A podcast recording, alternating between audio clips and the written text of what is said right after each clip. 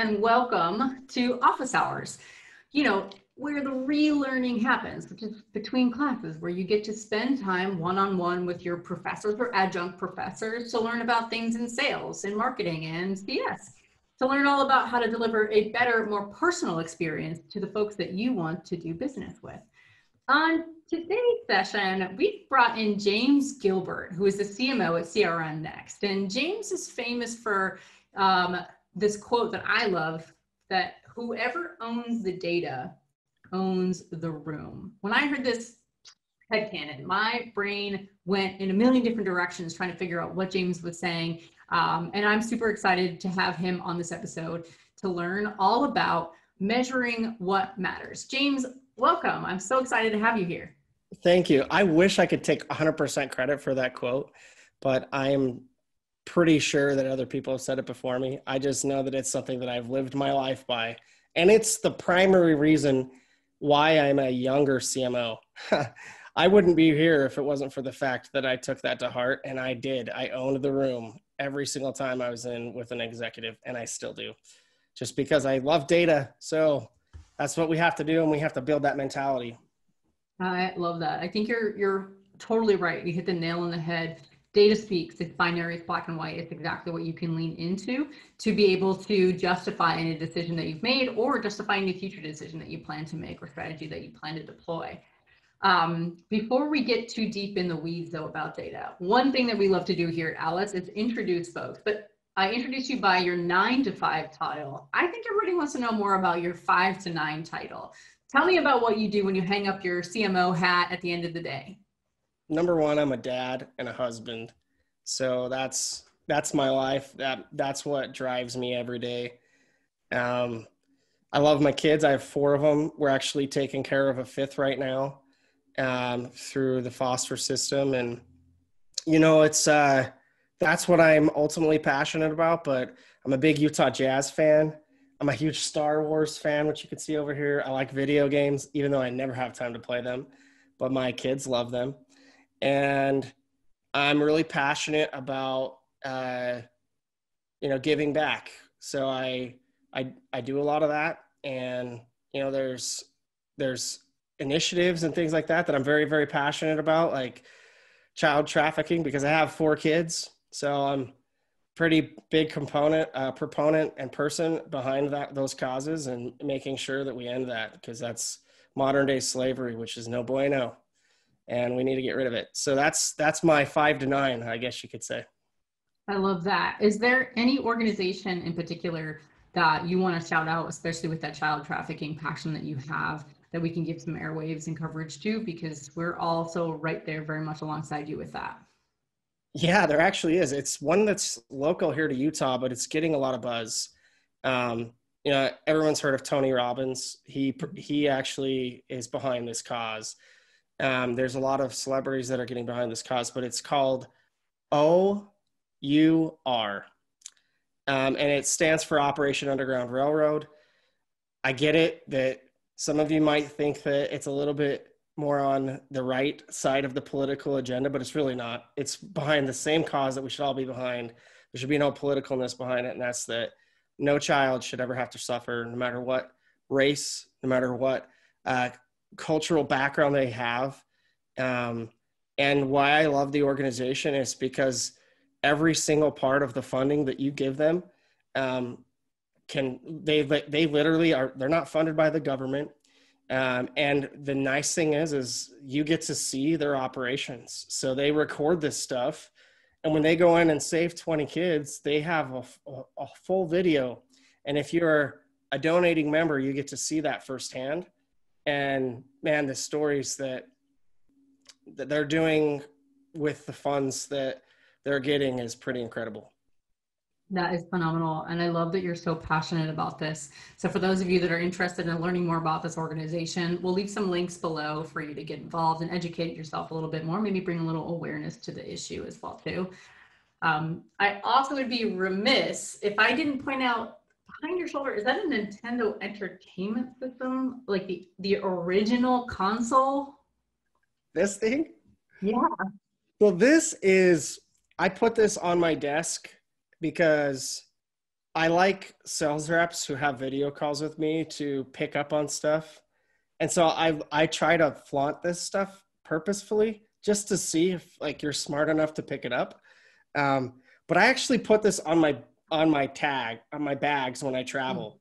My kids bought it for me because yeah, this is original Nintendo, but I could have had an Atari one. Um, hopefully that doesn't like I'm still somewhat young. I'm right there with you. We had that in our living room growing up, so I don't know if that dates me, ages me, or just gives you a sense of camaraderie. But we're we're here. We're in this together. Yeah, I I've always been a video game fan. You know, I was the young kids that grew up with like when it very first came out. Um, so obviously, I had every system growing up. I had the Nintendo, the Atari, the Super Nintendo, and I was fortunate enough to to have, uh, believe it or not, a single mom who just worked her butt off and gave me that opportunity. So I was fortunate to be able to experience that. To all the single moms who have provided all that they have for their kids to be the best version of themselves possible. And now look at you. You are extraordinarily successful. You're now leading the marketing team at CRR, CRM Next. Um, and you're also paving the way. I apologize if this is a little controversial for the marketers that are attending, but while some females are tossing the MQ out of the window with the bath, with the wash, uh, you're leaning heavier into it. Tell more about that. Well, listen, you cannot. A lot of the reasons why people are getting rid of it is because they have an ABM strategy. Okay. Which is great. That's great. Do that. But even the the folks that consult on this stuff, have told you it's actually better to have a dual funnel. So if the folks that are consulting you on your ABM are telling you to have a dual funnel, how do you have a funnel without an MQL? The only difference is, is you're taking ABM and you're rephrasing it into an MQA, marketing qualified account. That's it. That's all you're doing. And all that means is it's a roll up of a lot of the activity that happens on an individual level on an account level. And when you can start mapping that and tying those together, that is when the dual funnel can really start articulating the story for you. I love the concept of that dual funnel. And I think um, most folks who are doing this don't realize that they're doing this. You can't just turn one off versus the other. One thing that I think that gets really interesting too, uh, if you wouldn't mind speaking to this though, is about using that dual funnel to be able to track that velocity and the impact of the velocity um, so that even before you get sales involved, you're actually using this dual funnel to be able to measure the impact that marketing has. Well, how about I show you? I'd love that. Okay. So I'm going to share my screen and the screen that you're going to see is just my background really quick, but then I'm going to hopefully you see when I present here. Are you able to see that? Yep, we're here. Customer journey process example. Okay. So, first things first, uh, I know this isn't a one to one for everyone. Okay. So, like your model is going to look a little different. But the reason why I like to visualize this is because I think people miss a big important step as marketers that we are now owning more of the customer journey and the customer experience, which means that we have to map out the journey. We have to understand the buyer journey in this in this phase. So you have digital and you have offline. That's traditionally what has been there. And I know there's other digital channels here. I'm just throwing some out there. But then you have a digital onboard. So when somebody comes to your website, how are you converting them? It might be through chat. It might be through a form fill or whatever the case may be. But eventually, you're then going to send them down a pathway that's going to have deep nurtures and engagements or advertising, right? And I've added in here an MQA just so that you don't get confused that you can have both and it's perfectly okay to have both. So from there, you might have a process where then it gets sent to maybe an SDR or BDR team or however you want to phrase that team. And sometimes that team might report into marketing. So from our perspective, when they report into marketing, we want to be able to see how many of those MQLs and MQAs did they then convert into a sales accepted or sales qualified lead and sales qualified account? And then from there, it can actually get pushed back in to a nurture if sales denies it, or if it needs to be, there needs to be more qualification. But even in the sales funnel, so we've separated the marketing funnel, then you have a BDR funnel, and now you're going to get into the sales funnel. And the sales funnel is unique as well, because guess what you have? Different criteria. You might use BANT, you might use MEDDIC, you might use all these other different types of sales methodologies, and none of them are, there's not a one size fits all for everyone. It's unique to your own business. So, from that perspective, we also have to be able to turn those into customers, which is that there's a customer funnel. And then from the customer, then you can get pushed back into the digital onboarding and the content pieces. So why this matters is because this helps us identify to it at an executive level. And I've shown this to many, many executives and they're like, oh man, it's too much of an eyesore. But then I walk them through it and they're like, oh wow, this makes a lot of sense. And when I've when I've layered this in and, and talked to other executives about this and I've pitched to them, look, marketing really can contribute to most of the functions of the business that exists today and we can help serve. But in order for us to do that, those people also have to be in the room. So when you build this out, it also helps you understand what areas do I need customer success involved with? What areas do I need product involved with? What areas do I need sales involved with? Is it everywhere? No, it's not. So then we take this overarching journey, and what you don't see here is well, what about brand? So then brand can get layered in over the top. And I don't define brand um, like everyone does, and that's okay. You can define brand however you want, but it, the, this, the same still rings true. I'm defining it as some of these other areas. Some of my GTM, which is identifying my TAM, my ICP, messaging, positioning, product marketing, cause marketing, social proof. So that's brand. So now you're thinking, well, how do I, if I'm doing ABM, how does this apply to me? So now every time that you see a little fingerprint, you are going to have layered in account-based marketing. Okay, so now you can see the ABM funnel is being defined. And where we have ABM is clear at the top of funnel and after they purchase. And many people don't think about ABM post purchase. They think about, oh, well, we just need to provide the air cover that's necessary for sales to close deals. And it's much deeper than that. And then you have a whole other layer of intent. And that intent is what makes you a smart, data driven marketer.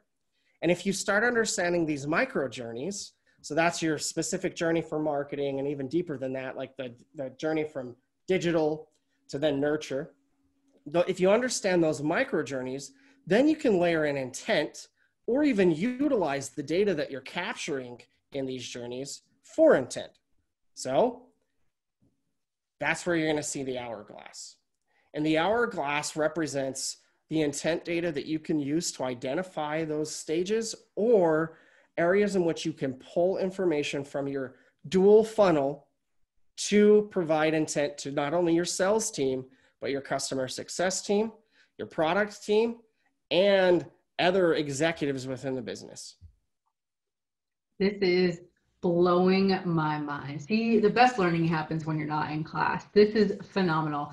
So, one thing that I want to zoom in on real fast is all of this that you've outlined just now is dependent on really defining those micro journeys. Can you elaborate a little bit more on your definition of a micro journey?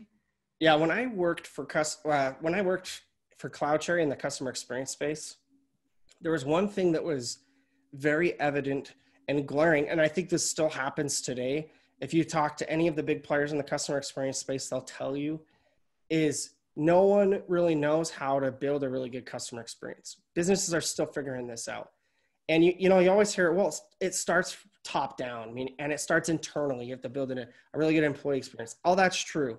But nine times out of 10, when you're really starting to structure and execute on a customer experience program, it starts with building a journey.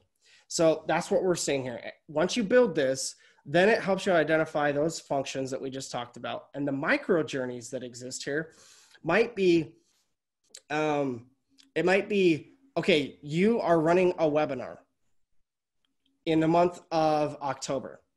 So the micro journey of a webinar is you're going to have advertising or promotion, and that could branch into many different things. Okay. And then it's going to hit a landing page, right?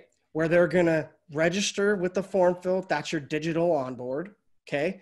And then from there, you've got to have a way to follow up. So then that's the nurture pre webinar and then post webinar. After the webinar happens, sometimes you're going to have people that attend, other times they just want the recording. So what are you going to do post? Okay. But the, even then, it doesn't change. It doesn't change the fact that you still have got to send them down to the sales process, right?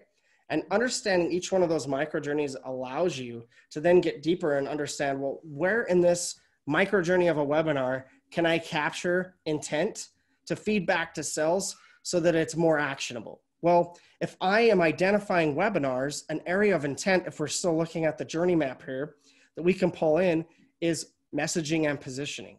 So I use a tool called BuzzSumo. I crawl the web and I look at all the other webinars that are being done out there by our TAM and our ICP, so a lot of our competitors. And I see our competitors doing A, B, C, and D. I am not going to do A, B, C, and D because I'm going to stand out. Now, my messaging, my webinar topic is not about COVID like everyone else's is, right?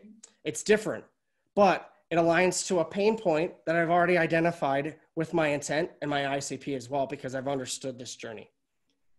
Does that make sense? That's, yeah, that's beautiful. I think what you've clearly defined here is that a lot of people have been using account based marketing as an overlay to a strategy that they don't really have much clarity and visibility into. Um, they don't really have too much strategy behind it. But what you're saying here is yes, you're still going to have uh, the tr- traditional tenets, if you will, the traditional pillars of the marketing that we have always known and have identified with our MQLs, SQLs, um, opportunities, et cetera, all of the same nomenclature we we're so used to using. But you're saying, let's let's take a closer look at those moments, those micro journeys that we are pushing people into to first interact with them, to start to get some of that intent-based data, and use those micro moments to elevate the experience they're having such that it feels one to few or maybe even one to one that the agenda you've hand selected the talk track the initiatives that you're picking up are feeling that much more personal to them and personalized if you will. Yeah i mean a, so a good example of just you know i'm not like just preaching this like I, we drink our own kool-aid here.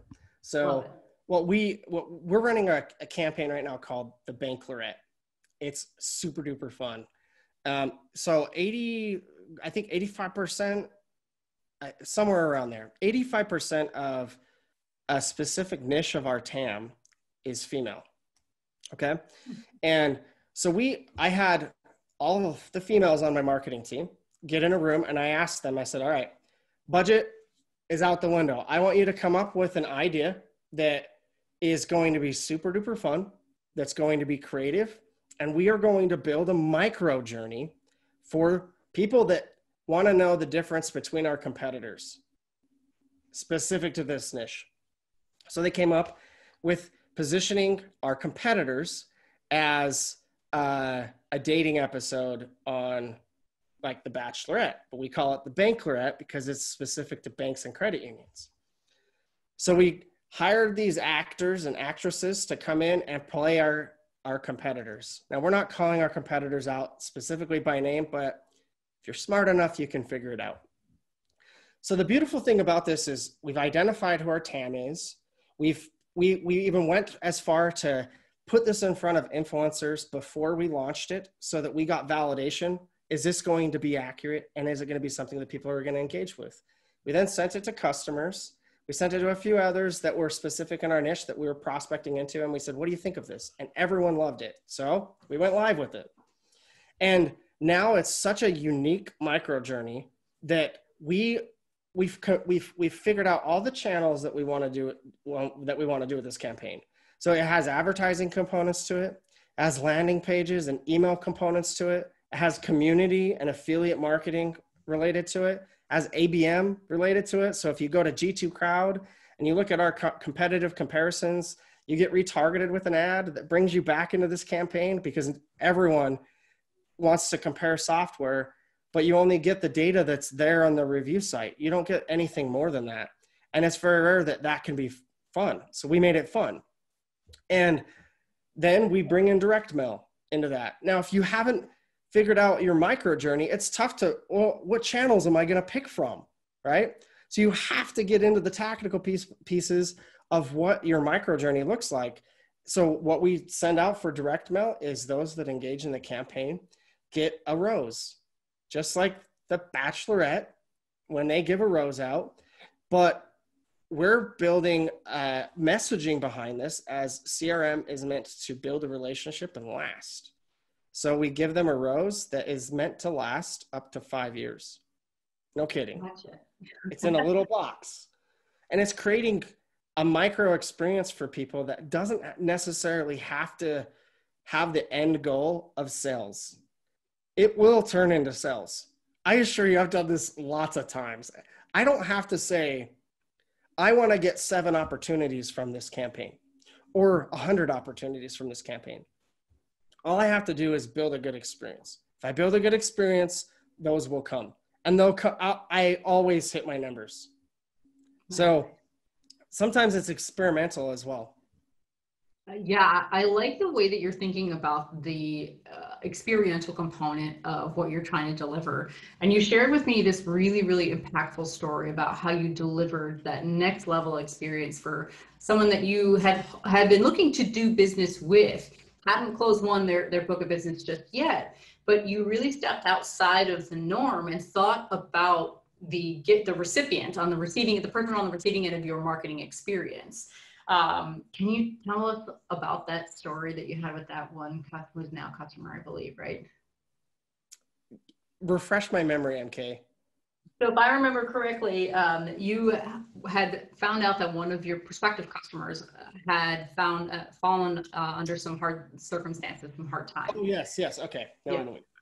yeah. Okay, so again, we utilize areas of our demand gen and our dual funnel that we repurpose as intent.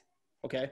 So everybody that we invite to our podcast is a potential prospect and or customer. We do that by design because one, it's free market research, right? You record with like a Gong recording or a Zoom recording, then you also have a way to analyze that to validate your pain points and validate your messaging already in the podcast. Well, we were we were doing this podcast episode with an executive at a credit union, and it just so happens that uh, she just went through a really rough time, and this was before we started recording the podcast. Okay, and she told me about a situation where she her son's bedroom ceiling caved in, literally just fell.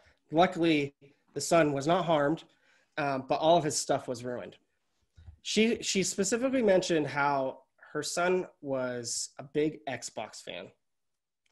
That's all she told me about her son. Nothing else. Now, normally we send a just a small token of appreciation and a thank you, a handwritten note to all of our guests and say thanks for joining the podcast and spending 30, 40 minutes with us, right?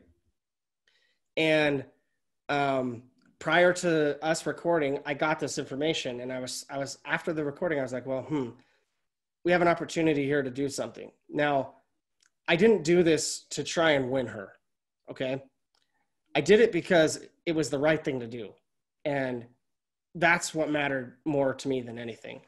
So I sent her, rather than sending her like a coffee mug and a handwritten note with a small little gift card, I sent her a pretty substantial amount of gift cards. I sent her her son an Xbox gift card, and um, what I got back was a, a handwritten note from her, a thank you, in three different emails, and her being an advocate for us now forever. Will she buy our product? It's potentially possible, right? She might not meet. She might not meet exactly who our ICP is, but she's advocating for us against all the other ICPs. Now that that might not matter to many of you, but I'm telling you, in our niche, it matters more than any type of marketing that I could do. Simply from the standpoint of the niche that we're focused on is all about community. A hundred percent of it. I'm obsessed with the story for so many different reasons. The first of which is you could have walked away from that moment. You had a choice in the moment after hearing that story to make take turn that story into action from your end or just say i'm so sorry to hear that and then move on with the rest of your life but you opted to go the extra mile to develop what we're calling h to h marketing or human to human marketing where it's not about the end result of getting a meeting on the calendar. It's about just being a good person and caring and having empathy for those that are around you whether they be folks you want to do business with or folks already in your ecosystem. You took it upon yourself to turn this experience that she had um, potentially just interacting with you on a podcast and explode it into so much more such that she now has this emotional resonance with how human how authentic your brand is how kind and generous it is. And she now is a forever advocate for your brand. And again i think deconstructing that a little bit you did it because you opened today's conversation just by showing the audience how phenomenal of a human you are that you care about others you care about things beyond just you know who you are or your little micro world. You care so much so that that extends into your marketing strategy. And you have developed this marketing strategy with these touch points here where these micro journeys can be very one to one if only you step outside of yourself and think about the audience before you send things out and now you have this long tail flywheel effect with what you've done with this customer who's out there evangelizing your brand, telling them all about it. And she never even actually had that business interaction. She never got on a phone call with you or your sales team. It was just that human to human moment that made her a forever advocate of your brand. Yeah, you know, I almost like I almost feel guilty even talking about it because I don't I don't want it to come across as like we're promoting this because we're not. Like it's just we just there was an opportunity we saw to help somebody. That was it. Yeah. But if we if we if we broaden the scale a little bit, you know, we're we're running a brand campaign right now where we invited six six different influencers in the space to be judges. Now you're probably like, well, what what is this? It's a contest. And I, I did this at CloudCherry. We called it the CX Championship. And we those who won won like a custom wrestling belt was made to them, right? And it was just really, really personal, and uh, people loved it so much that like I would ha- I was having people all over the globe reach out to me and be like, "How do I get one of those wrestling belts?" And I was like, "Well, you can't unless you win, and you have to be you have to be nominated by somebody, and then on top of that, you have to like ju- you have to win over the judges." So we we re- we are redoing that campaign here at CRM Next, but we're making it specific to our TAM because of everything that happened in COVID. Everybody, I'm so sick of hearing like, oh, like how are you doing things differently during during COVID, or how has it impacted your business? Look, like everybody's been impacted, but it's it's not how you've been impacted. It's what impact are you making that make that really is the story we should be talking about. And you know, one thing that we saw is our TAM and our ICP was not being recognized by the media at all. Credit unions and banks you want to know who's keeping our economy afloat? They are. Yep. Who the hell's talking about it? No one. So we built this contest and we're like, that enough is enough. We're not going to judge it. We're not going to be biased. We're just going to fund it. So we got six judges. The judges are all specific to banks and credit unions. And then we had two outside of banks that that we were like, you know what, let's bring in a little bit extra voice. And we're like, let's have people nominate and the judges are gonna our, our judges are gonna decide who wins, and we're gonna you know have a fun little gift and stuff like that. That is creating more buzz for CRM Next than anything because it's organic and it's real. I mean, we're not we're not fluffing this out like we really aren't judging the contest. We're just promoting people doing really good work. And I am telling you, if I could show you some of these submissions, it would blow your mind people want to be recognized for the good they do. And if you did nothing, I repeat, nothing else in marketing, you would be the best marketer just if you did that. I mean, and not enough people do it. They don't. They miss the opportunity. And, and we, we call this episode Measuring What Matters. And we talked about the MQL, the MQA, the SQL, But really, what matters is the authenticity and the impact that that authenticity has on your audience. It's not virtue signaling, it's not any sort of performative marketing, it's just being a real authentic human and celebrating people who are going above and beyond to be that authentic genuine self in every stretch of what they do in their personal lives. And i get it. Like it's tough because people are probably like well how do you measure that? What you got to do it. That's your measurement right. you, you do it and i promise what you will find is it will be a lot easier to measure. Because like just with this contest we ran it for one month. We had over 50 submissions and all of them took an hour and a half on average filling out a five question survey and providing deep documentation creative. Some of them creative, like it's all about superheroes and some of them literally created like their entire bank or credit union in superhero form all right i mean I what marketing could i do that would give our prospects that we're trying to get to buy our product that much time with your brand. I, I guarantee you there's there's no way that you could do anything unless it's or if it's organic, people will get all over it. They absolutely will because the market's mature enough. They know the difference between uh, virtue signaling. They know the difference between something that's disingenuous and what's authentic. They already know because they're surrounded by it on a daily basis. They can sniff it out faster what marketers haven't realized is how quickly the market has matured to be able to diagnose authenticity versus something that's just disingenuous. Yeah, and you have when you build out those journeys, you see that there's a lot of the middle of the journey that people just don't think about. And missed opportunities everywhere. It's why I will continue to say like the MQL is important. Uh, or call it an MQA. I don't care what you call it, but if you're going to figure out what to measure, I get it. A lot of people just measure first last touch because they want to make it easy, but you could all you have to do is build out your journey and you'll see that that's the wrong measurement because everything that happens that matters to people is in the middle of their journey, not always at the front and the end. I love it. We call those pivotal moments. And I love how much you have given clarity and context and insight into the pivotal moments that you uh, deliver at CRM Next. James, it is such a pleasure to get to learn from and with you on today's conversation in sharing what actually matters when it comes to effective marketing today. Appreciate you having me, MK. You need to, we should have like reversed the roles. I should have had questions that I should have asked you, and then, you know, we, we could have had a little bit um, uh, of a more balanced act here.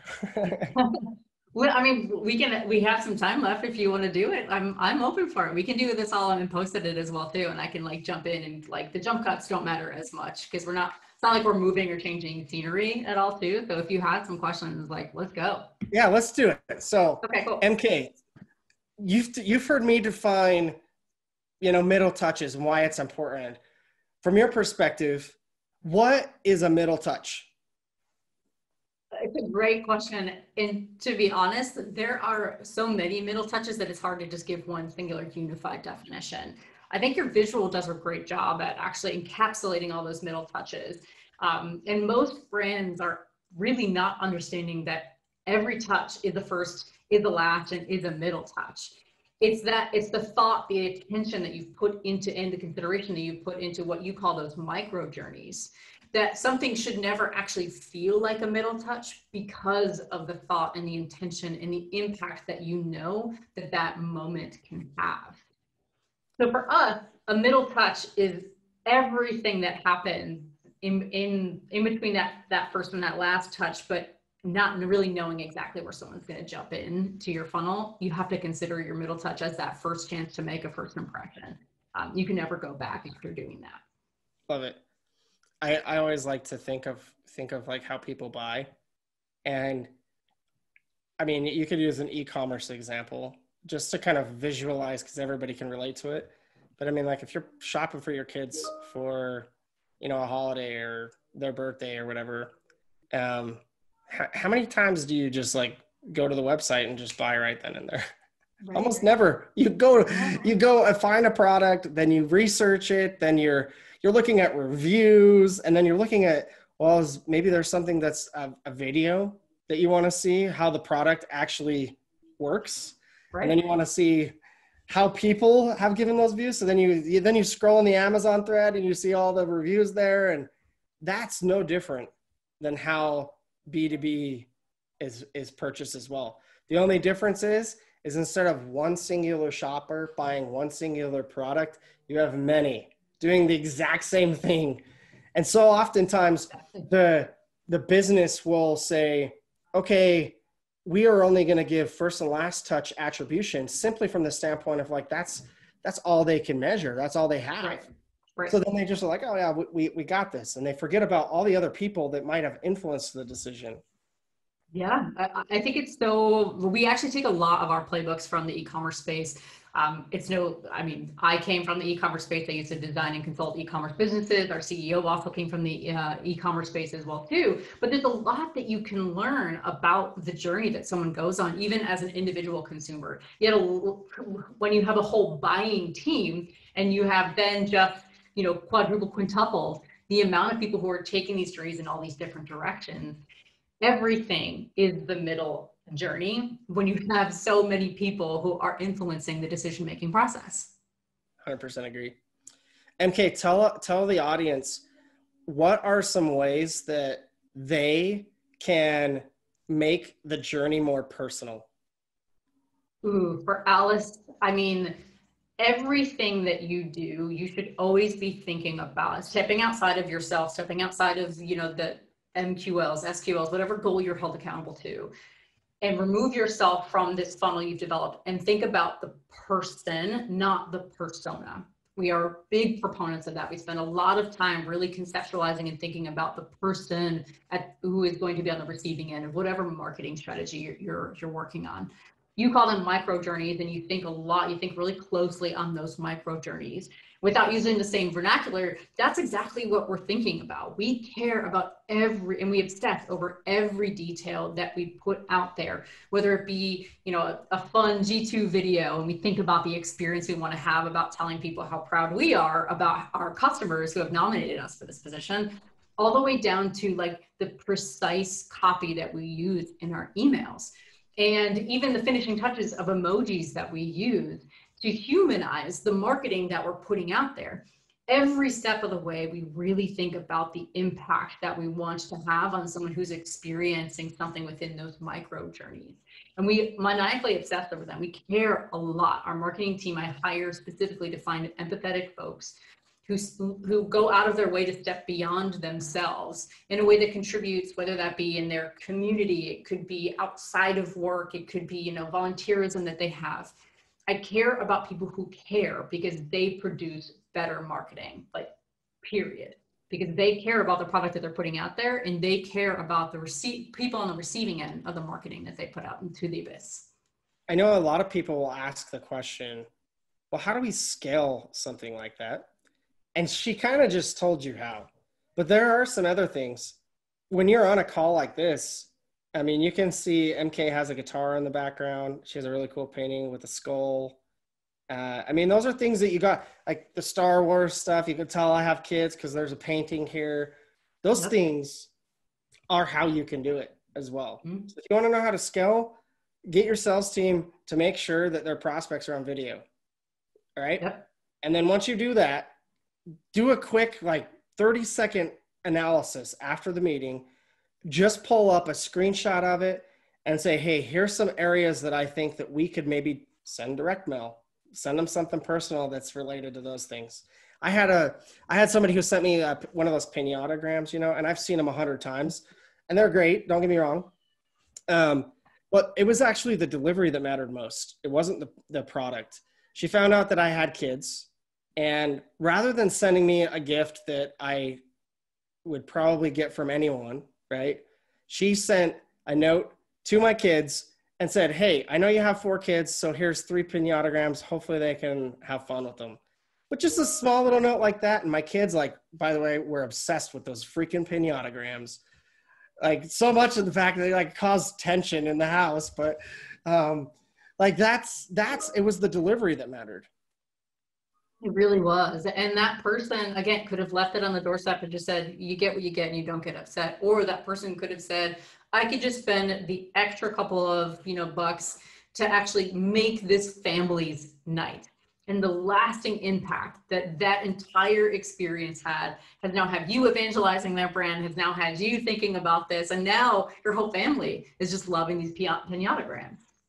Yeah, exactly and my my kids now ask me all the time hey when are you going to get another pinatagram and i'm like you know what when the next company decides that they want to be personal i love i love love love this well thanks for having me I appreciate it. Thank you. Honestly, you've helped to establish this new concept of what you should be measuring in your impact. You've given some very clear examples for folks and how they can start to be thinking more closely and examining that micro journey. You've also given great examples for the way that people can drive that human to human impact with their marketing to elevate that experience and to care about the person, not the persona.